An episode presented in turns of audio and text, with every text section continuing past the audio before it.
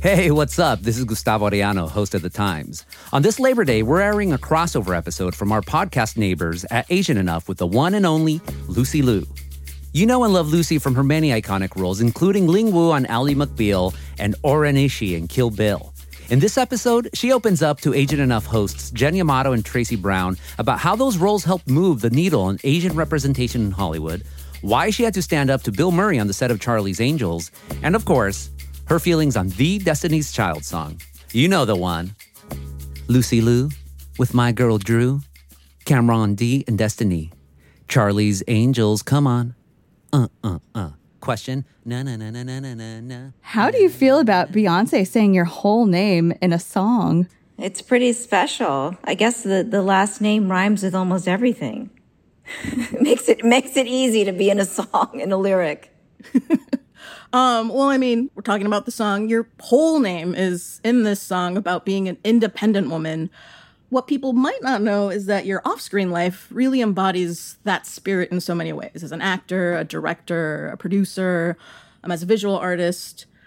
Where do you think that independence comes from for you? I'm not quite sure. I think I was born with it.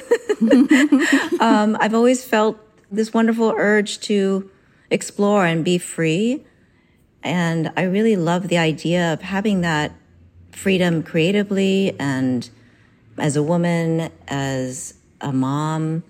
There's something very freeing about that curiosity. And, you know, of course, I love having people around me all the time and exploring that. But there's something about it that just makes it super special. And it wasn't something that I intended on, you know, this path going on, but it's definitely changed the course of how people view me, uh, the, the sort of the choices that I made. I'm wondering if there's like a story or a moment from your childhood, even that either you remember or maybe has been told to you, because oftentimes it's like our family telling us what we were like as kids that gave a first inkling of this Lucy. That's a great question, Jen. I don't know. I've always felt like I was from another planet and that I was not, I didn't belong here necessarily and sort of trying to find my way back home and somehow landing into this entertainment world and this industry made me feel like I was at home. Mm. And I'm not sure if it's because it's so many different kinds of people from different walks of life coming together to create something wonderful. It's just sort of a circus you know, and, and and everyone gathers together and brings what they can to create this family. Hmm. I'm, I'm, I'm reminded of a photo shoot I saw that you did as Bowie when you're talking about feeling like you're from another planet. Yeah, that was a wonderful experience uh, with the China team from Marie Claire. And you know, they loved Why Women Kill so much, even though ironically in China it was, it's not aired. So there was a lot of pirated versions and it became very, very popular. And I think the character was beloved and they wanted to do a photo shoot as Simone. And I thought, well, I've already done the character. That doesn't make any sense. And I'm not Simone. But why don't we do something that's different? And sort of an epiphany in the middle of the night, I woke up with this idea of why don't we just do these iconic figures from the 80s, these people that I admired so much. And they went for it and they did an incredible job of pulling together these costumes. And I had a great team of uh, hair and makeup and it's pretty fabulous because you don't see, you know, Bowie as someone Asian. You don't see mm-hmm. Prince as someone Asian. And all of it came together and it, it, was effortless in a way. You know, with all the work in it, it, the whole idea came together and it was thrilling. Yeah, and it's really cool to see uh, you as this chameleonic person. You know, you're transformed in this photo shoot. You're Debbie Harry, you're Prince, you're Bowie. Um, I really liked the concept of that to begin with. And part of that is maybe because so many people know Lucy Liu. And it's not just Lucy, it's always Lucy Liu. Um, and maybe that's what happens whenever Beyonce says your name in a song. but we want to know, like, who really is Lucy Liu? Let's start at the beginning. You were born and raised in Queens, on the planet of Queens, New York. On the planet of Queens. to parents who are immigrants from China, you have two older siblings. And I understand you kind of knew always that you wanted to be an artist, to be an actor. Yes, when I was younger, I really was intrigued by this neighbor who lived across the street who had done some commercials.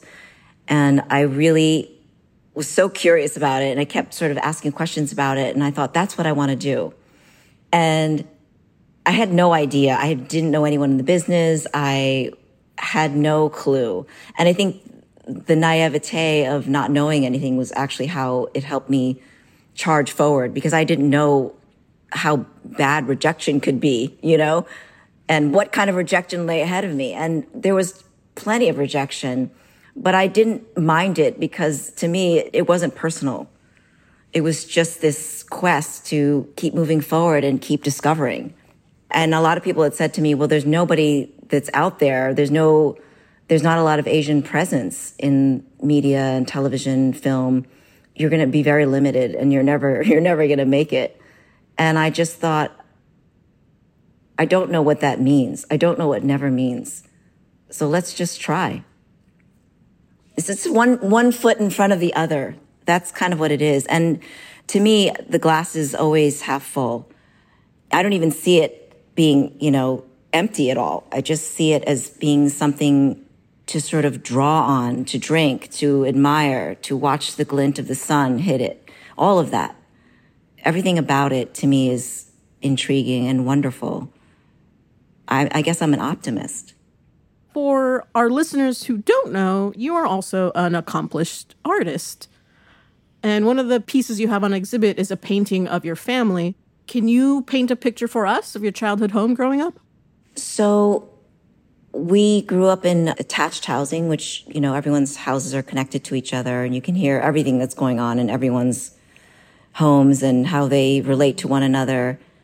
And we didn't have very much money. So we grew up with whatever we grew up. It's sort of that idea of you get what you get and you don't get upset. And if you do get upset, you get you get a mouthful of why you shouldn't be upset.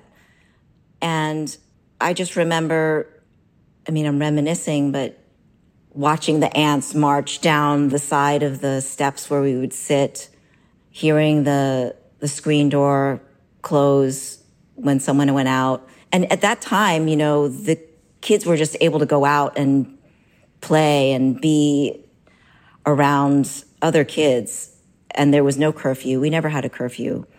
We just knew it was time to come back. We were left to our own, you know, imagination and curiosity to do whatever we wanted.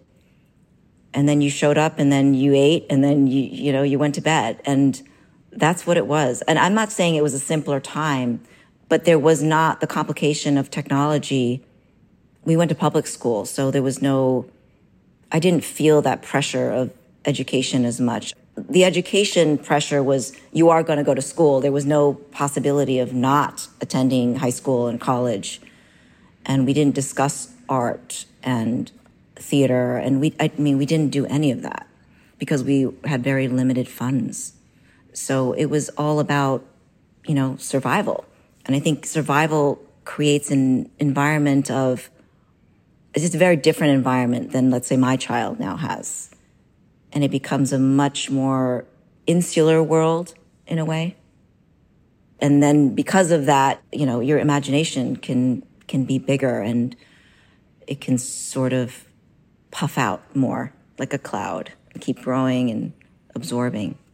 Right. You might not have, you know, all the fancy toys or things, but you have your imagination and that probably fed the person that you then became. But when you talk about survival at that point in your life and your family's life, it sounds like you're talking about like your parents' survival, you know, like observing what they're going through and what they're fighting for. Is that something that you were very conscious of as a child? My parents worked all the time, and that was something that we absolutely knew. And I think the survival for them to be in another country, and to be not speaking their main language was something that I learned was not necessarily welcome. I remember going to the store with my mother and she was asking someone for something very basic. And I remember the, how condescending that person was towards her. And I, I, I was so angry and felt so unable to speak. I wasn't able to use my voice because I was, you know, a child, number one. And my mother, I wanted her to stand up to him, but, you know, I knew that wasn't her personality and that was not her nature. But I was angry because it wasn't like she was asking for anything more than some household item. and so I think being stifled like that also resonates as you get older and you have to sort of break out of that pattern to, it, it becomes cellular. I think that's a common experience we have as as kids of immigrant parents seeing how America treats them. For me, like personally, I was very excited that you agreed to be on this podcast because it's so great to hear some of these more personal stories from you. Because, you know, probably a lot of people out there, we knew you from your work like Ally McBeal. I still remember some of those like bathroom scenes, or uh, later as the very awesome O-Ren Ishii from from Kill Bill. But I feel like I didn't know so much about you as a person. Was this a side of yourself that you felt maybe you had to protect from public view, like intentionally? I'm not a very open person regarding my life because I feel like sometimes when you expose yourself, people then start to mix what they see and what they know about you. And I would prefer, okay, well, if you want to say she is a bitch from Ally McBeal, like, okay, that's fine. I did my job if you want to think she can do martial arts really well from Charlie's Angels, or she can wield a sword, or whatever you want to believe, like let that be what it is. I don't need them to know me in order to understand my work. You know, I think discovering a character is much more interesting than getting to know what this person likes to eat or who they like to date or mm, mm-hmm. I feel like that's a very protected side of myself. And it could be cultural, absolutely. But it's given me a lot of length in terms of how far I want to go because nobody really knows me on a personal level. And I think that's fortunate because, you know, with social media or any of that, you know, things will come back and they can strike you. And I think also things taken out of context. And I don't want to be judged based on my personal decisions. If you don't like something and you want to be critical of that and you're a critic or a moviegoer or an audience member, that's fine. That's a personal opinion. And that should be what it is. It's objective. But if it starts to get into why is her son going here or why does she choose this brand, I don't think that's, you know, has anything to do with my art. Yeah. Well, that's interesting that a sort of chameleonic quality can also serve as a layer of protection, right? You're right. The world is very invasive. It was invasive too when you started your career, you know, in a different way, tabloidy kind of magazines and stuff like that. But the internet makes life a little bit scarier to, to live publicly. And that kind of also makes it seem as intentional, if not more so, when you do choose to speak out and to share parts of your life? Well, I think the tabloid magazines are, you know, they're sensational and people love them and they're attracted to it. And I understand because it's, it's something outside of yourself. But I learned earlier on that I did not want to be a part of tabloid fodder. And in order to do that, I just, I don't read them. I've never read them. I don't have any magazine subscriptions at all. Because if I participate, I am also a party to that and I am guilty of that. And to be honest with you, I don't have the time. And I, I also think it's not true. You know, maybe there's some things that are true. Maybe there's some things that aren't, but it's none of my business. And sort of the Taoist idea of like, I don't, it's the unnaming of names. I don't really want to know what's going on. I just want to see this person and have my own experience with them for who they are and what they are.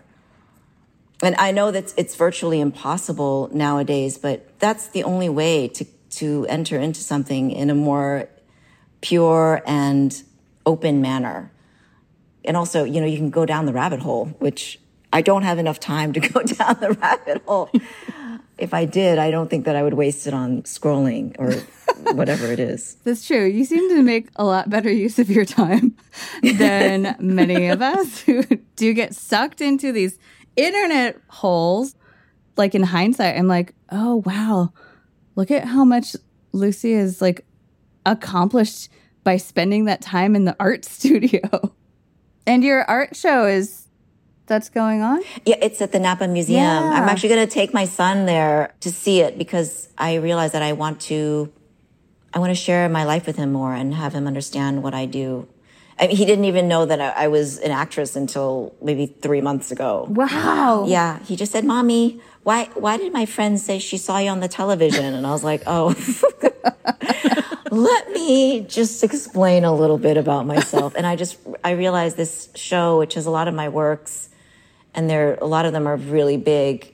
I will, probably won't be able to hang them like that again. Mm. That it's important for him to see that I'm an artist and what the work is. So we're gonna take a special trip up there.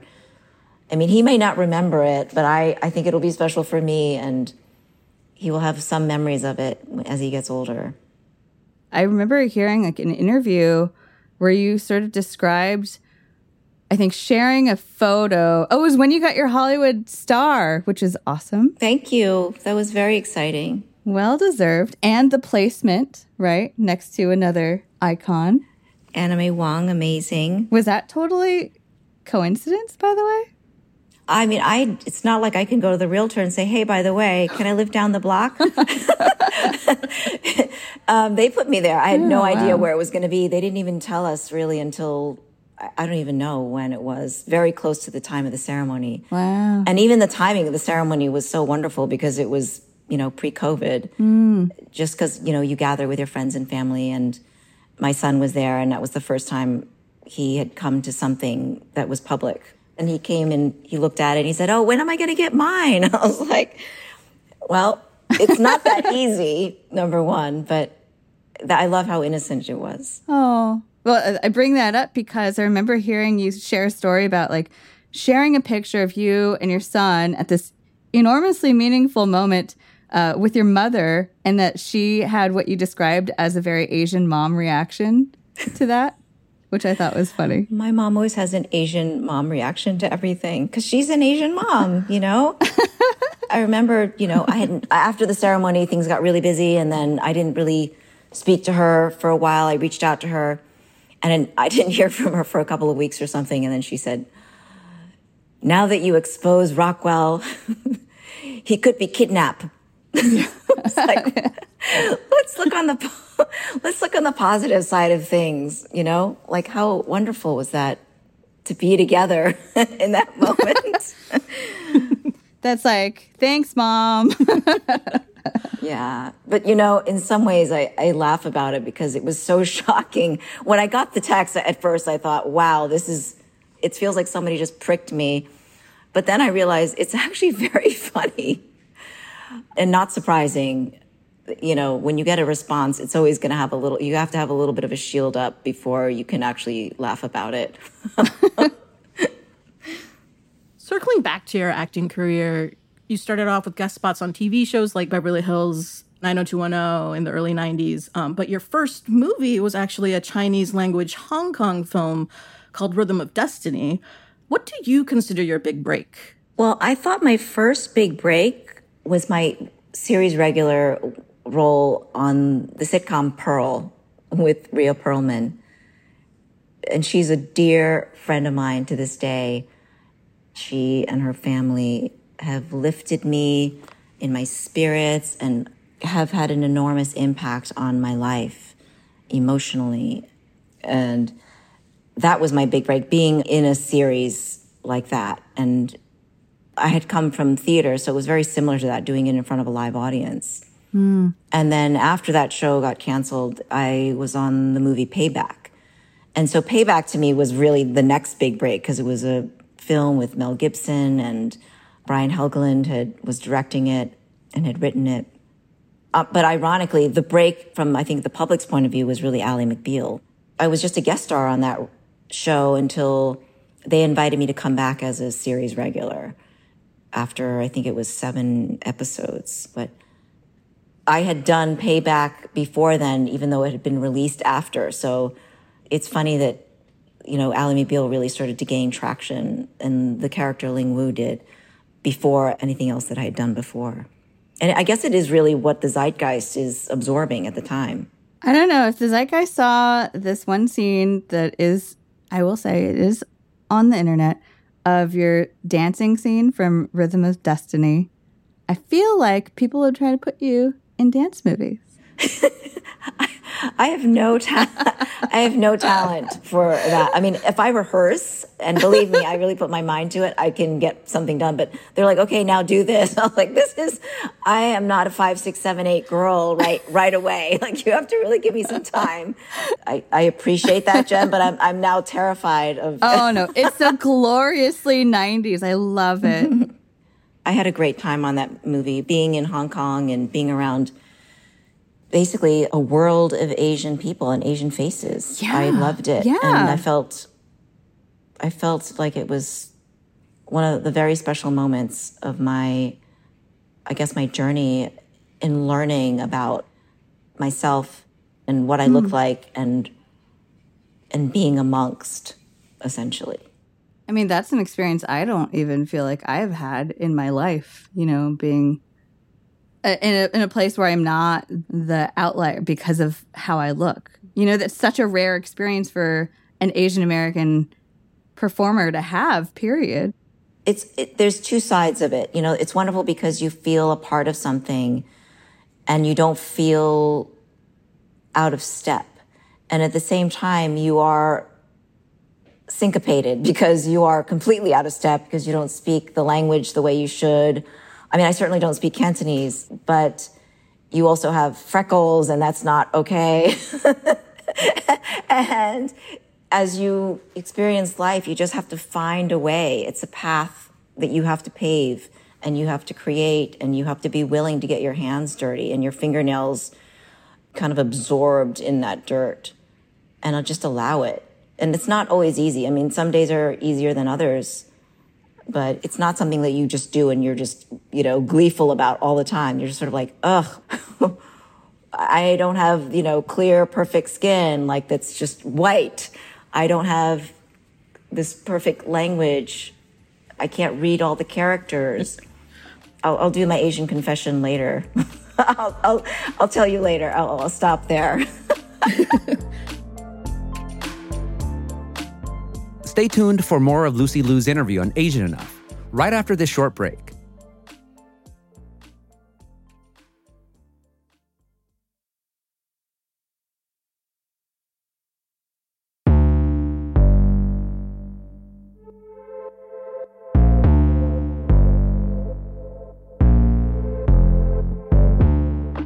And we're back. Let's pick things back up where we left off in this crossover episode with Asian Enough and their conversation with the awesome Lucy Liu. Recently, you wrote an, an op ed for the Washington Post referring to moving the needle a little with the mainstream success you were able to find. I'm curious about like what do you feel like it took to push the needle in the way that you were able to? every ounce of willpower and persistence that one can have.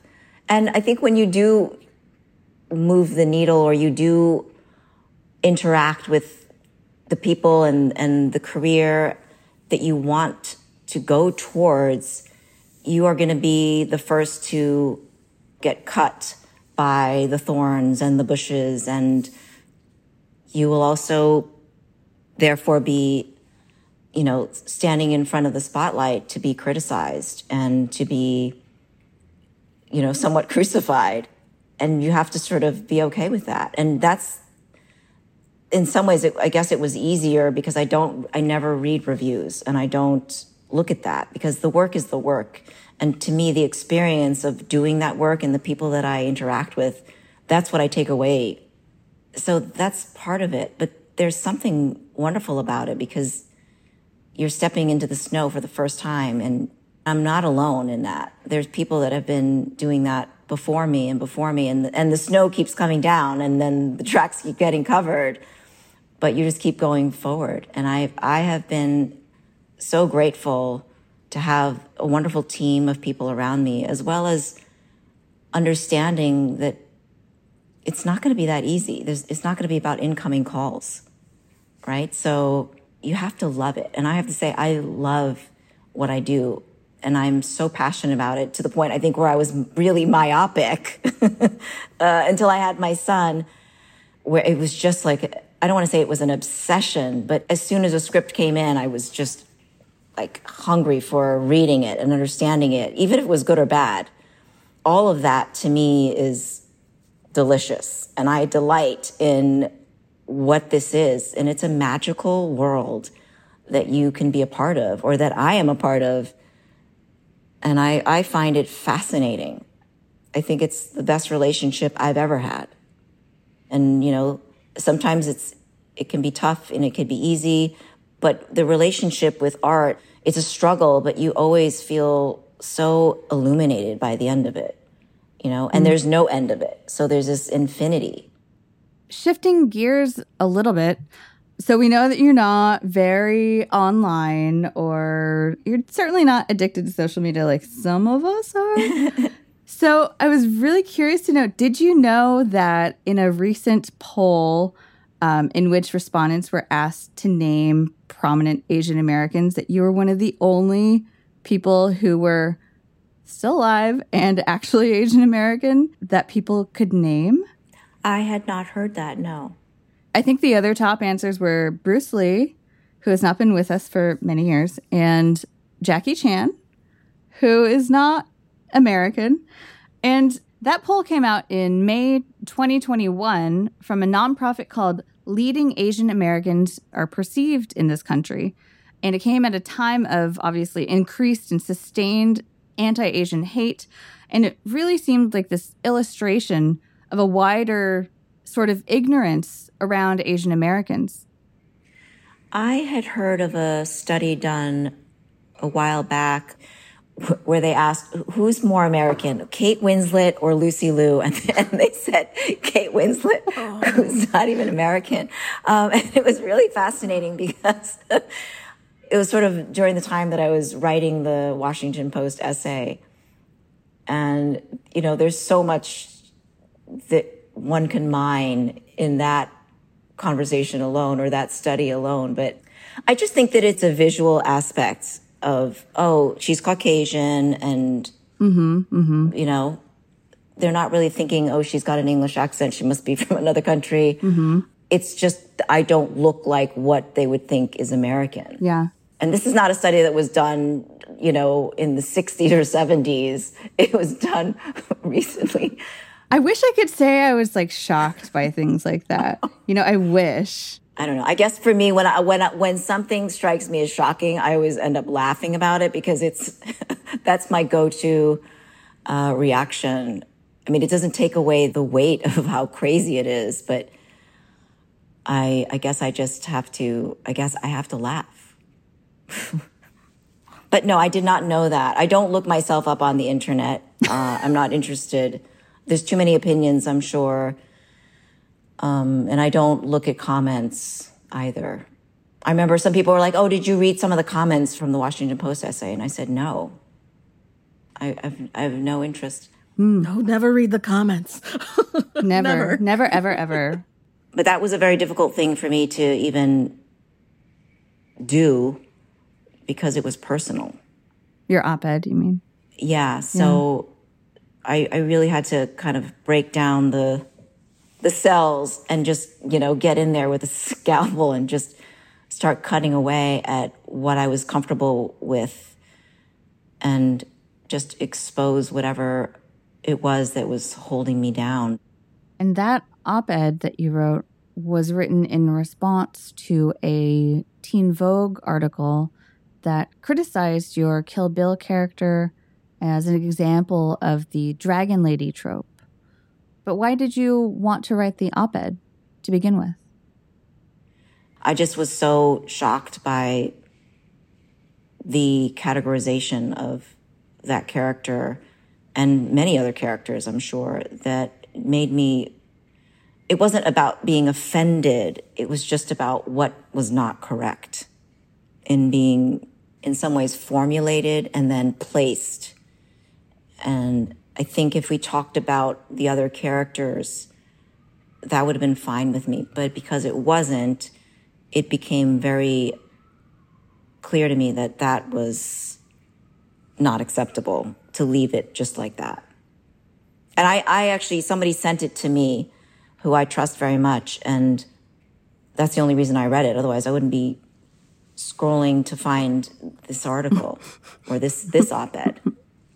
Well, we're talking about, you know, these external perceptions. Did you know that recently you became somewhat of a feminist icon online when a story about you standing up to Bill Murray on the set of Charlie's Angels went viral?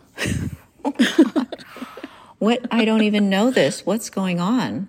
There's this account of a conflict on or a moment on Charlie's Angels when Bill Murray, I guess, rewrote scenes for people without being asked to. And then that led to some confrontation and that he insulted you on the set. And so we wanted to ask you what's the actual story? What do you remember of that? Well, I feel like some of those stories are are private. I'm just mulling over the scalpel situation right now, but you know, I will say when we started to rehearse this scene, which was all of us in the agency, we had taken the weekend to rework that particular scene. And Bill Murray was not able to come because he had to attend some family gathering. So it was everyone else. And we just made the scene more fluid. And I wish I had more to do with it, but I didn't because I was the last one cast and I probably had the least amount of you know, privilege in terms of creatively participating at that time.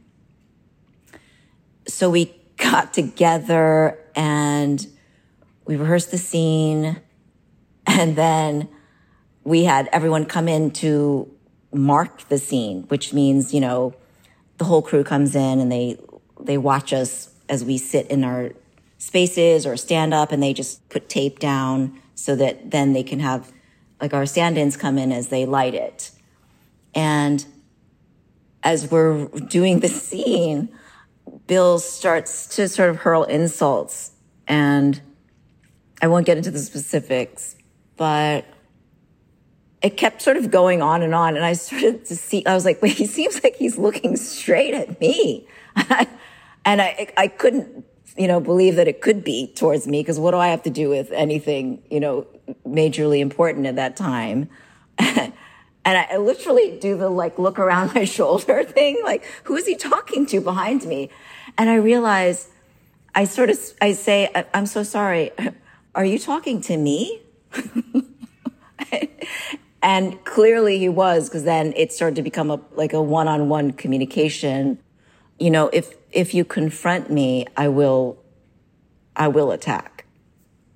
And that's exactly what happened because it was unjust and it was uncalled for and it was some of the language was inexcusable and unacceptable. And I was not going to just sit there and take it. So yes, I stood up for myself and I don't regret it because no matter how low on the totem pole you may be or wherever you came from, there's no need to condescend or to put other people down. And I would not stand down. And nor should I have, and nor did I. And so that's what happened. And I had the support of, you know, my team. And I, I just remember years later, maybe even decades later, some crew members that I, I didn't even know at the time came up to me on other sets and told me that they were there at the time. And they were really grateful that I did that. And I have nothing against Bill Murray at all. And I've seen him since then at a SNL reunion. and he came up to me and was perfectly nice, but I, am not going to sit there and, and be attacked. I, I don't know if it's, it sort of goes back to what happened to my mom in the store, but I don't want to be that person that is not going to speak up for myself and stand by the only thing that I have, which is my dignity and self respect at the end of the day. I mean, because uh, in the end, we all end up in the same place as time goes on, as we all know. You know, nobody is immortal. But in that time, no matter what happens between now and, you know, whatever career choices I make or whatever life decisions I make, I will walk away with my dignity. Thank you so much for sharing that. Um, I'm sorry that happened to you. I'm sorry you had to deal with that. I think it's also important for a lot of people in this industry to hear, women in this industry, women of color in this industry to hear your account of making that choice to stand up for yourself in that situation. To me, it's it's it's vital to make choices that are going to be beneficial to others if I'm going to say them. And if I keep them to myself, then you know, that's a choice I have to make and live with as well. I remember after that time that, you know, what came out in the press was that I was this and I was that. And it was incredible to me how the, it, it was turned around and they automatically thought that the woman was the difficult one or the one that was the bitch or, you know, whatever it was. Maybe because of the character I was playing on Ally McBeal that was so, to me, delightful and blunt honest. I don't know. She was a joy to play. But I didn't understand how it got flipped when I had nothing to do with instigating it or creating that platform of confrontation or anxiety. Mm-hmm. So even though it's it's been decades, it's it's something that obviously I re- remember very very uh, intimately.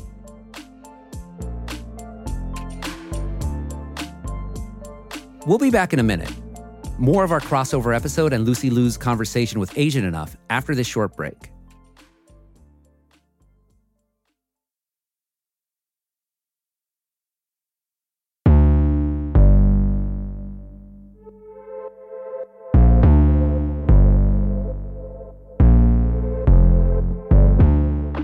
Welcome back to The Times and our crossover episode with Asian Enough.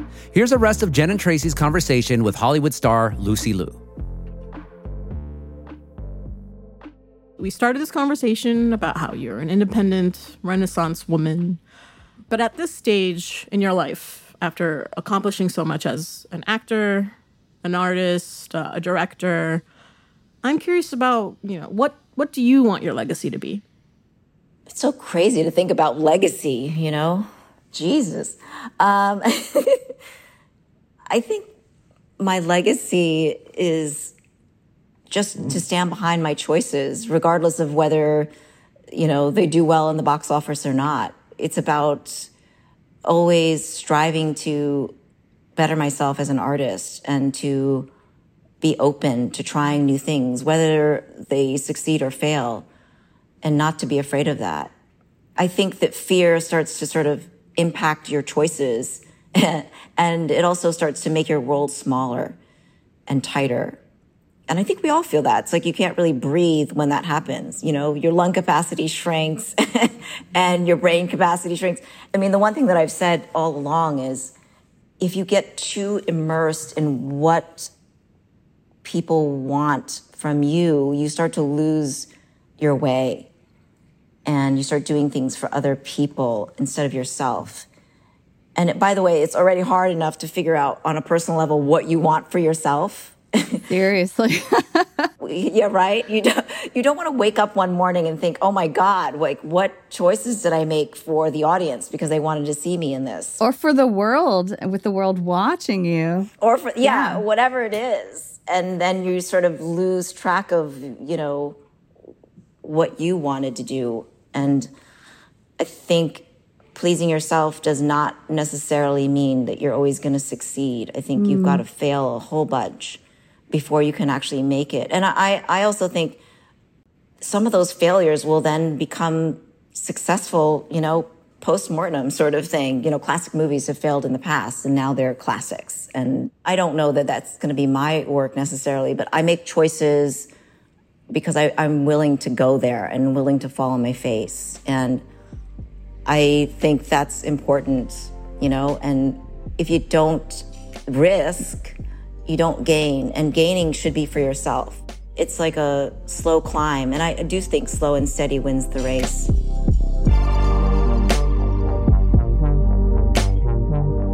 It's time for our weekly segment, ritual, therapeutic practice, known as Asian Enough Confessions. If you're new to the show, this is a moment where we share a time where we did not feel Asian enough. Recently, a lot of people have been talking about congee, criticizing um, congee appropriation by non Asian food people. And my confession is, I've had congee like once. My dad loves it. He would always talk about it. He grew up near a, a Chinatown.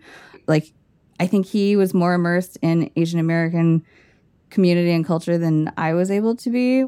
But my confession is, I've had congee like once, and I kind of feel like I'm not a good Asian when I don't like ride for congee 24 7. Oh my gosh. I can go next. I grew up a tomboy. I was not very girly, and I always felt like that was a betrayal of my Japaneseness. But I remember cartoon characters, like Japanese anime characters, like the girls, a lot of them played the violin, and I was like, oh, this is a girly thing I can do that is like a Japanese thing. Wow. Fascinating. Lucy, do you have do you have one to share? I have a lighthearted one. Good. Let's share it. Um, I and I tried and I tried, especially when I was in Hong Kong, but I cannot take an entire shrimp and then de-shell it in my mouth. I can't do it. Is that a thing? That is a an Asian thing that people can take the whole shrimp and put it in their mouth and then they just unshell it. They de-shell it in their mouth and then they just take the shell out and they just eat the meat. Yeah. And it is a skill set that I have not uh, mastered. I mean, I don't eat really meat anymore, but it's something that is mind boggling to me. So when you were in Hong Kong for the major motion picture Rhythm of Destiny, is that what we're talking about? Yeah, we would go out and, you know, eat. I just could not do it. And I still cannot to this day do it. and it is, it's kind of amazing to see it. And I think it's beautiful. And I was jealous that I could not do it. Super envious of that skill. That is my silly Asian confession.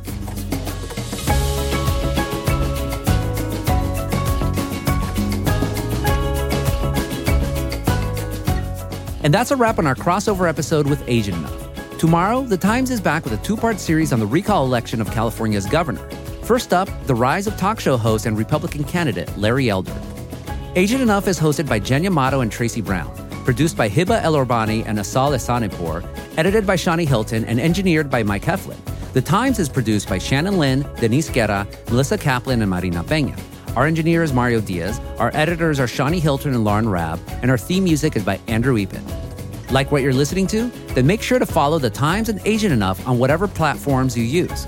I'm Gustavo Arellano. We'll be back tomorrow with all the news and desmadre. Gracias.